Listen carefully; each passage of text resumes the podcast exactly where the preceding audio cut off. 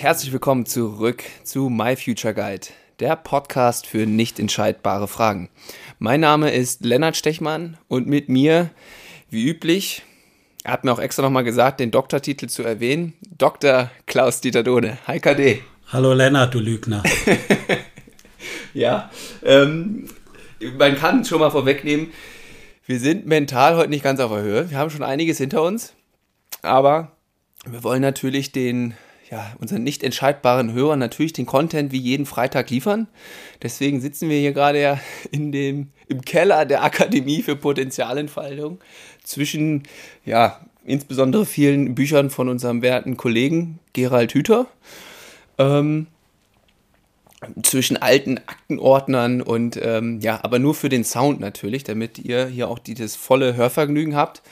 Und warum sind wir mental nicht ganz auf der Höhe? Ja, wir, wir waren heute schon länger unterwegs, sind ziemlich müde. Es ist nämlich schon jetzt 8 Uhr abends, ganzen Tag unterwegs gewesen. Ähm, ja, aber wir haben natürlich trotzdem noch ein bisschen was in der Hinterhand und wollen ähm, hier noch ein bisschen Inhalt liefern. Ähm, wollen wir wie üblich ein bisschen mit, mit äh, mit Feedback einsteigen oder wäre dir nochmal was wichtig zum Start zu sagen? Ja, ich würde ganz gern sagen, nicht, dass die äh, Hörerinnen und Hörer jetzt meinen, dass wir nicht mehr richtig voll auf der Höhe sind. Und mhm. äh, vielleicht gilt ja für uns das, was der Sohn von Franz Josef Strauß mal gefragt hat, als sein Vater besoffen in so einer Fernsehrunde war nach einer Bundestagswahl. Da haben sie seinen Sohn gefragt, was er da von seinem Vater hält. Und da hat der Sohn gesagt, also eins kann ich Ihnen sagen, mein Vater ist besoffen immer noch viel besser als die meisten anderen Politiker nüchtern. Ja, gut, dann kann jetzt jeder Hörer hier die Transferleistung selber machen. Das ist mir noch geglückt. Ähm, ja, also wie üblich, Feedback. Was hat dich, äh, hat dich was erreicht? Hat dich was mitgenommen zur, zur letzten Folge? Ja, ich habe sehr viel positives Feedback bekommen. Insbesondere was die Menschen beschäftigt hat, war, als wir darüber gesprochen haben, wie Veränderungen passieren, mhm. wie leicht das gehen kann, wenn man äh, an die relevanten Punkte kommt und eine andere Perspektive einnehmen kann.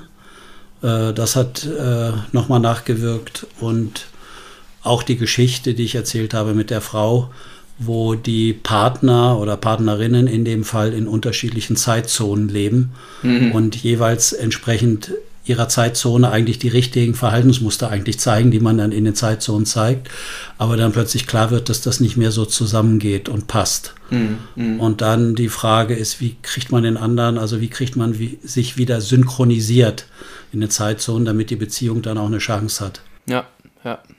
Ja, insbesondere das, ähm, der erste Punkt, den du gerade genannt hast mit der Veränderung, das hat auch bei mir persönlich, muss ich sagen, äh, nochmal nachgewirkt und ähm, ja, dass es manchmal doch einfacher geht, irgendwie ganz unbewusst, dass man da scheinbar eine andere Ausstrahlung hat und dass nur die eigene Macht, sich eine andere Perspektive einzunehmen, wie viel das schon verändern kann und dass man da gar nicht irgendwelche Wunderpläne äh, durchführen muss und Schritt 1 bis 5 zur, zur Glücklichkeit. Ähm, ja, das fand ich auch nochmal ein sehr schönes Beispiel. Und mich hat nochmal ein Feedback auch erreicht.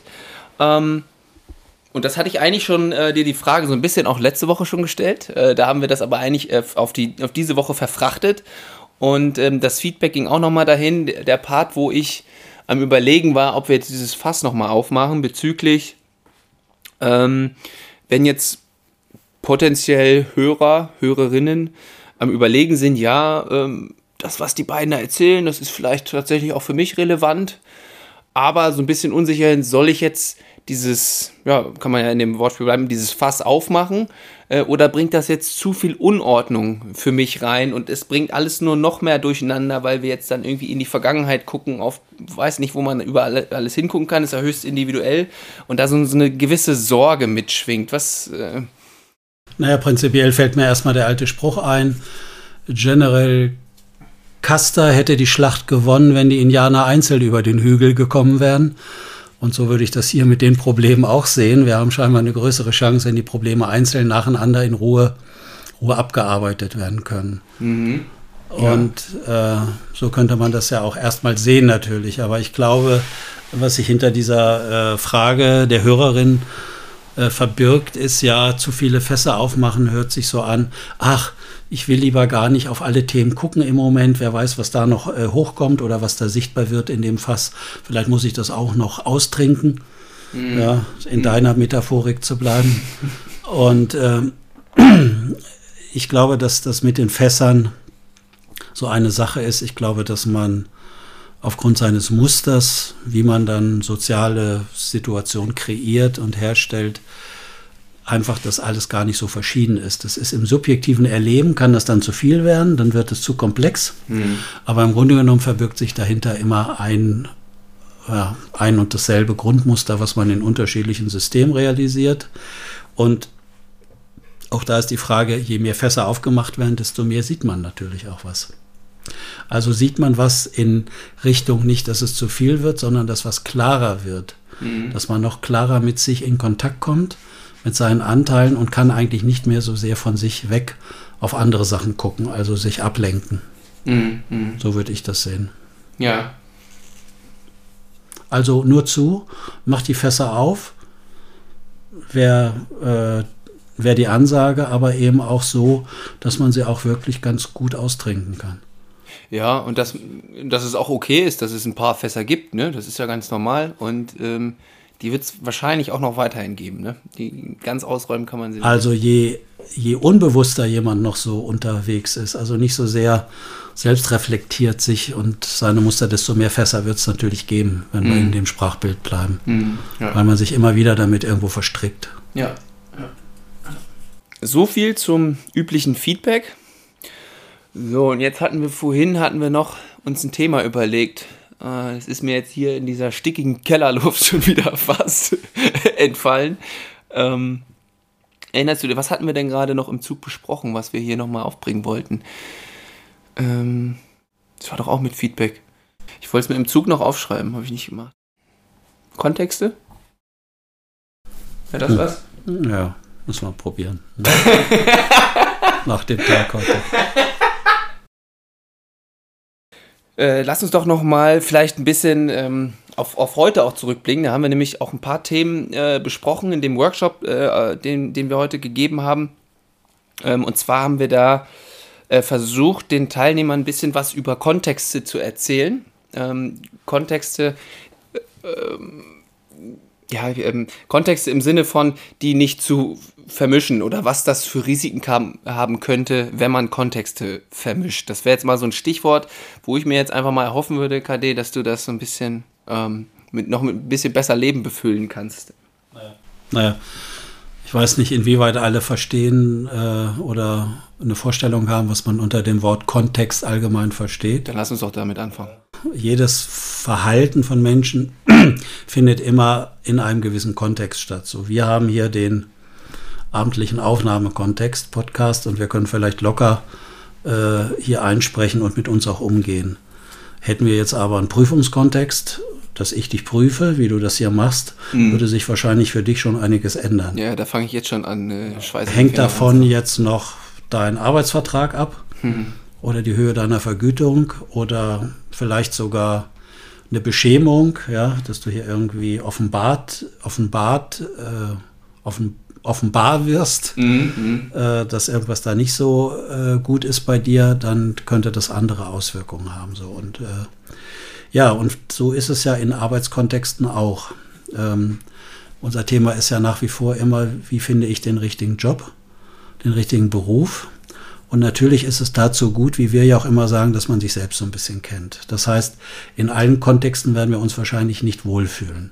Das heißt, wenn wir jemanden haben, der sich nicht wohlfühlt, wo er jederzeit unmittelbar überprüfbar und bewertbar ist mhm. mit seiner Arbeitsleistung. Ich denke da wieder an unser äh, vorbildliches Malergeschäft in Neustadt am, am Rübenberge. Mhm, mh.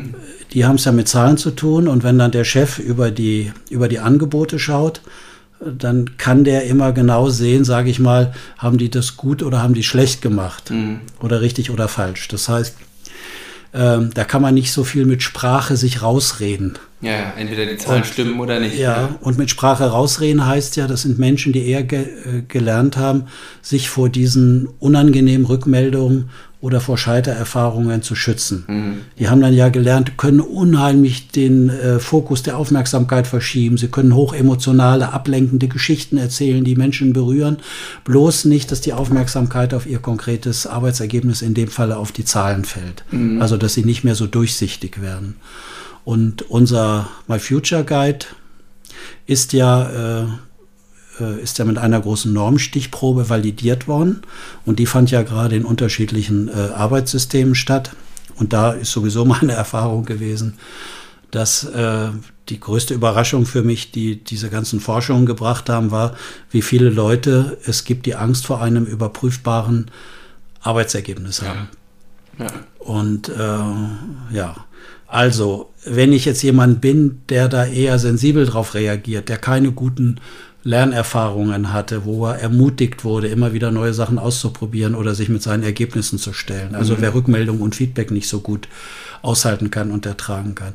Die bilden ja sowieso häufig mehr soziale Fähigkeiten oder auch sprachliche Fähigkeiten mhm. aus, mhm. weil sie über eine andere Art, nicht über die harte Ergebnisproduktion, sondern über eine geschickte Kommunikation mhm. äh, durchs Leben kommen. Ja, ja. Ist ja auch so ein bisschen das, was wir in dem Entdeckerkompass ähm, mit dem Future Guide die erste Auswertung, die es ja kostenlos gibt, ähm, kriegt er. Noch, ja, noch. Noch.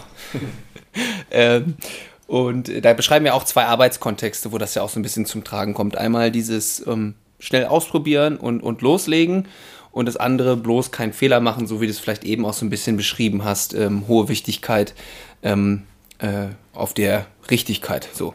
Ähm, und mit Kontexten wäre ja jetzt quasi gemeint, wenn jemand das gut kann, dann sollte er in Kontext 1, könnte das gut passen, er könnte sich da wohlfühlen und, und aufgehen und wenn das im anderen äh, entgegengesetzt ist, also eher so dieses Empathie, gefühlvoll, äh, mehr mit Sprache arbeiten, dann wäre ein anderer Kontext vielleicht sinnvoller. Genau.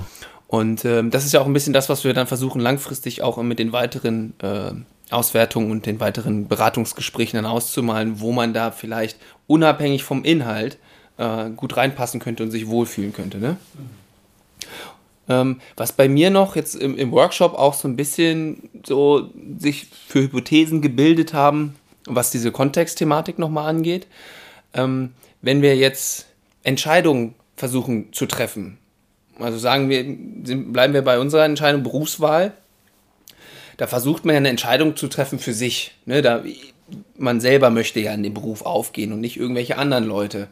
Aber kann es dann auch mal passieren, dass man, obwohl man eigentlich eine Entscheidung für sich treffen möchte, in Bezug auf diese Entscheidung doch den Kontext wechselt und den vielleicht für andere Leute, die Entscheidung für andere Leute trifft und dass man das gar nicht so richtig merkt, in welchem Kontext man irgendwie gerade unterwegs ist?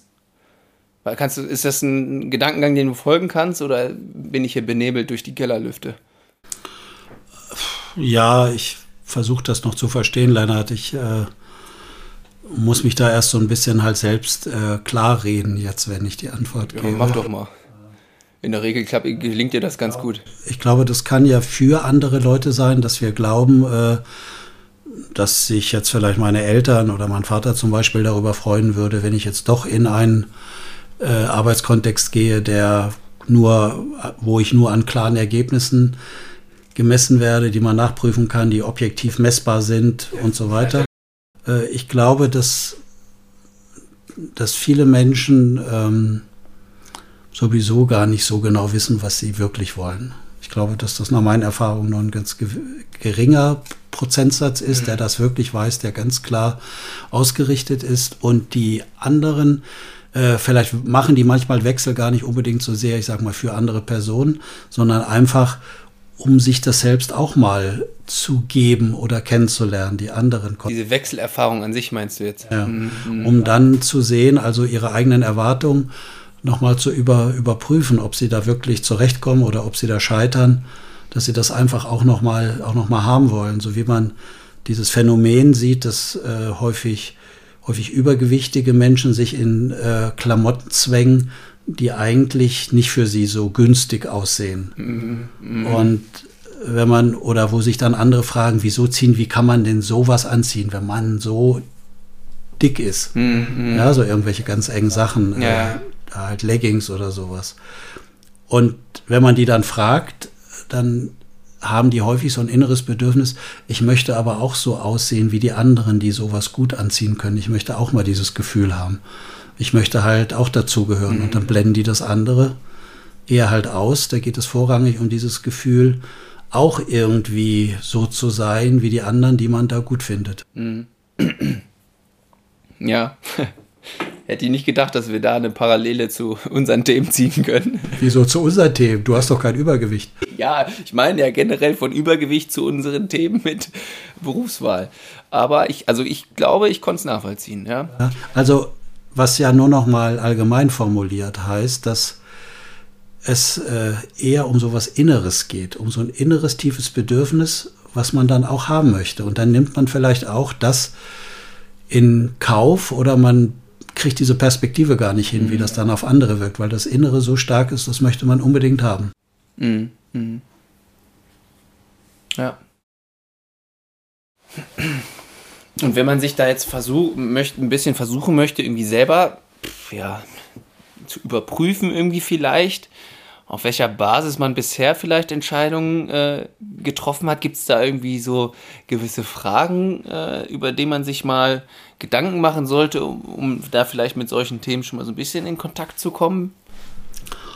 Das hört sich wieder nach so einer Art Checkliste an, äh, wenn du das so formulierst. Ja, offene Fragen können Sie. Ja, okay. Ich bin jetzt nicht so ein Freund von äh, den Checklisten. Ich bin eher Freund davon, äh, dass man das so macht, wie wir das in unserer äh, Beratung ja machen, mhm. äh, dass wir dieses System, was an dieser Entscheidung mitbeteiligt ist, dass wir das mal aufmalen, visualisieren äh, und dann genau rausfinden und der unseren Klienten oder unseren Kunden äh, zuarbeiten, dass sie von außen mal drauf gucken, was da alles für Einflüsse sind. Mhm. So wie wir das neulich ja gesagt haben, äh, dass man dann die Dinge einfach sieht und dann wird was klarer. Mhm. Und das reicht dann manchmal schon. Ne? Das reicht dann völlig aus, dass man weiß, Mensch, das war mir überhaupt nicht klar, dass ich da irgendwie doch wieder in die Fußstapfen von meinem Vater rein bin, obwohl ich das nicht wollte. Aber jetzt wird mir klar, warum das da so und so war.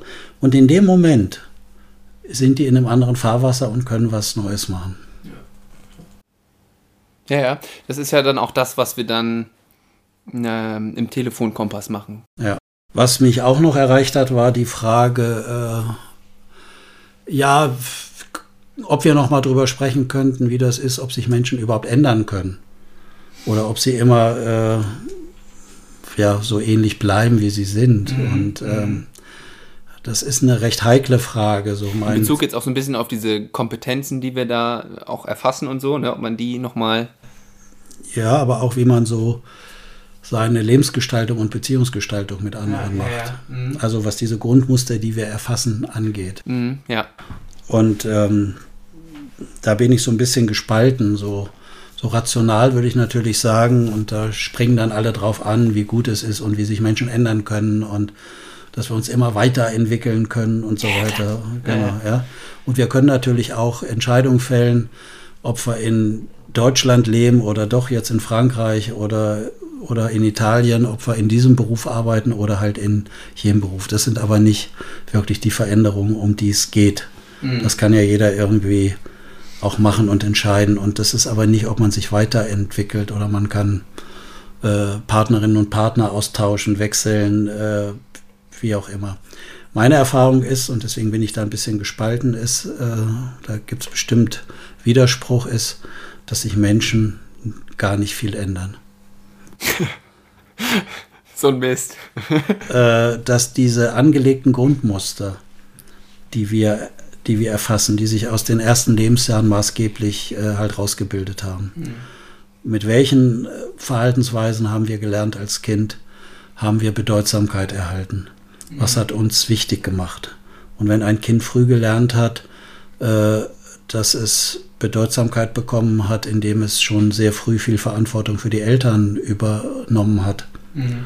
Dann wird es später im Leben auch immer wieder äh, Menschen finden, für die es auch die Verantwortung übernehmen kann. Das ist ja. ein bisschen nachvollziehbar, was ich da meine. Ja, schon nachvollziehbar, aber da würde ich dann ja fast das Beispiel aufnehmen, vom, oder was wir heute äh, zu Beginn der Folge hatten oder auch letztes Mal, wenn man da halt das schafft, immer wieder hinzugucken, kommt doch so eine, vielleicht keine 180 Grad Drehung Ähm, aber dann kann man es doch schaffen, ähm, da für sich eine Klarheit zu finden und dann doch, für, vielleicht nicht immer, aber immer mal wieder anders zu handeln als vielleicht als Kind gelernt. Obwohl man natürlich immer wieder aufpassen muss, dass man sich automatisch in solche Situationen vermutlich wieder begibt. Ne? Ja. Also das ist eher die Gefahr. Man muss dann wirklich äh, halt wachsam sein. Mhm. Und diese anderen Muster, die die pressen sich so stark unbewusst immer wieder da rein und dann lernt man irgend, irgendjemand Neues kennen oder man spricht mit irgendjemand und ruckzuck hängt man mhm. am Haken und merkt es aber gar nicht, dass jetzt auch wieder das alte Muster eigentlich halt zugeschlagen hat, weil das nicht sofort sichtbar ist, nicht so richtig klar ist. Da braucht man dann wieder Abstand und häufig braucht man dann auch erst wieder ein bisschen äh, Lebenszeit mhm. mit dieser Person oder mit diesem Job und dann merkt man wieder, ich hänge wieder hier drin, ich bin wieder im Arbeitsteam, nur die Kaffeetante, die es für alle gut macht, aber ja. Mhm. Oh Gott, das klingt ja anstrengend, was du da beschreibst. Oh. Das mag sein, aber das ist jedenfalls meine Erfahrung aus vielen Beratungssituationen und Coaching-Situationen, dass dieses Muster sehr stabil ist. Ich bin ja so in unterschiedlichen äh, Listen, wo so Expertinnen und Experten auch schreiben oder wo die sich austauschen über ihre Fälle. Haben die auch alle einen Doktortitel? nee, aber da sind viele bei, die hätten, glaube ich, ganz gerne einen. ähm, da kenne ich jetzt einige, weil ich da ja auch früher jahrelang in dieser Szene unterwegs bin. Und äh, wenn ich mir das so an äh, durchlese, was die dann für Beiträge schreiben, dann muss ich sagen, auch nach 20, 25 Jahren wird immer wieder mit den gleichen Formulierungen geschrieben, immer die gleichen Perspektiven, wieder halt abgefackelt. Ja. Eine Kollegin habe ich da im Kopf, die schreibt immer so belehrend und ähm, das macht Spaß zu lesen. Ja, ja, und weiß immer alles ganz besonders gut. Und dann steht dann unten in ihrer Visitenkarte auch nicht nur ein Institut, dann stehen dann da drei Institute und sowas alles. Mhm. Die hätte ganz gern auch noch promoviert. Und ähm, da merkt man, dass es immer wieder das zentrale Lebensthema ist, scheinbar bei dieser Kollegin oder bei dieser Frau, äh, Anerkennung, Bedeutung zu bekommen. Und merkt gar nicht, dass sie sich äh, auch über andere stellt mhm. indem sie die Beiträge bewertet oder aus so einer überwissenden Haltung heraus ähm, argumentiert. Schreibt, ne? Ja, genau. Und das finde ich ganz spannend, die Reaktion von anderen. Die einen, die ordnen sich unter und sagen, oh toll, dass die das endlich mal nochmal so sagt und erklärt hat und äh, halt so nach dem Motto, ich weiß ja gar nichts, aber mhm. toll, dass ich das von außen jetzt nochmal höre von dir. Und andere, die kriegen da so einen Hals, weil die sich eher oberlehrerhaft äh, gemaßregelt fühlen, fast mhm. äh, bevormundet inhaltlich. Also dass kein Kontakt, kein Austausch auf Augenhöhe möglich, mhm. möglich ist. Und das Thema zieht sich durch das ganze Leben irgendwie durch. Die hat schon zig Hinweise von außen bekommen. Mhm. Ja? Die macht auch Seele leer. Ich habe selbst mal bei der vor vielen Jahren saß hier in einem Vortrag, da waren bestimmt so 150 Menschen im Saal. Nach einer Viertelstunde war vielleicht die Hälfte noch da und nach weiteren fünf Minuten, zehn Minuten waren nur noch zehn da. Nachher saß ich mit ihrem Mann und mit zwei, drei anderen, die mit ihr befreundet sind, allein im Raum. Das war kaum auszuhalten. Mhm. Mhm. Ja. ja, was, was, was du jetzt, ähm, wir haben ja, in, ich weiß nicht, ob es in der letzten oder vorletzten Folge war, haben wir ja so ein bisschen drüber gesprochen, Ruhe im Kopf kriegen. Ne? Und das wäre ja, also wenn man jetzt die wollen ja hier keine Checklisten oder so aufbauen, aber das scheint ja doch irgendwie, wie auch immer, dass man das herstellt für sich, wenn man das da irgendwie schafft, durch Sport, durch irgendwas, es schafft, dass man mal hier das blöde Frontalen mal so ein bisschen ausstellt. Oder ich weiß gar nicht, ob das aus ist oder besonders an ist, aber auf jeden Fall diesen Zustand hat, dass man so ein bisschen ruhig ist der scheint ja hilfreich zu sein, um auf solche Sachen zu gucken. Wie in dem Beispiel jetzt vielleicht, wie schreibe ich so einen Artikel, welche Haltung nehme ich da ein, um da mal wertfrei drauf zu gucken, weil in so einem Alltag schafft man das ja nicht. Das, das wäre jetzt für mich so die einzige Sache, wo man, dass man es versucht, regelmäßig zu schaffen, irgendwie sich so zu beruhigen, dass man einfach mal Sachen aufploppen lassen kann. Ne? Das, das wäre so, wenn ich jetzt so an unsere Gespräche hier im Podcast auch denke, so die einzige Herangehensweise, wo ich sage, ja, das, das könnte vielleicht klappen. Ja. Na, du kannst ja mal ein ganz einfaches, einfaches ähm, Experiment machen. Äh, du warst ja jetzt neulich bei mir zu Hause und hast ja tatkräftige Unterstützung gegeben, Klar. dass mal ein neuer Bereich fertig gebaut wird. Und äh, da hast du ja gesehen, dass da unten in meinem Wellnessbereich eine Massagebank steht. Ja. So. Du wohnst ja auch in der WG und da hast du ja genug äh, äh, Menschen, die dir da eine Unterstützung geben können. Also wie man das schafft, ist ja eine Sache. Aber wo Menschen besonders gut entspannt sind, wenn sie sich hinlegen und jemand ist da und fasst ihre Füße eine ganze Zeit an, ohne zu sprechen.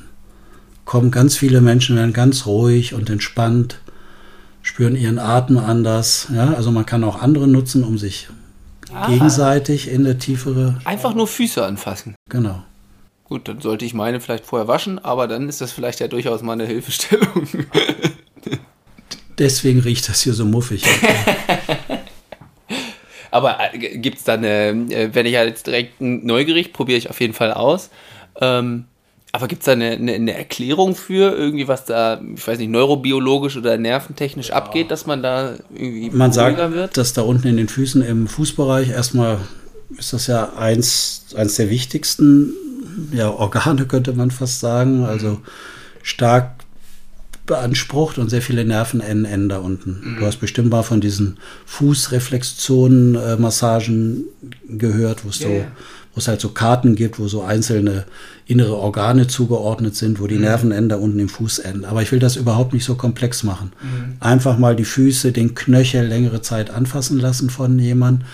Mach mal das Experiment äh, du hast ja eine neue Mitbewohnerin bekommen, die kannst ja gleich mal zum Einzug fragen, ob sie dir heute Abend mal die Füße anfasst. Eine halbe oh Gott, dann ist die, ist die aber ganz schnell wieder weg. äh, ja, also, um nochmal Ernsthaftigkeit reinzubringen. Ja.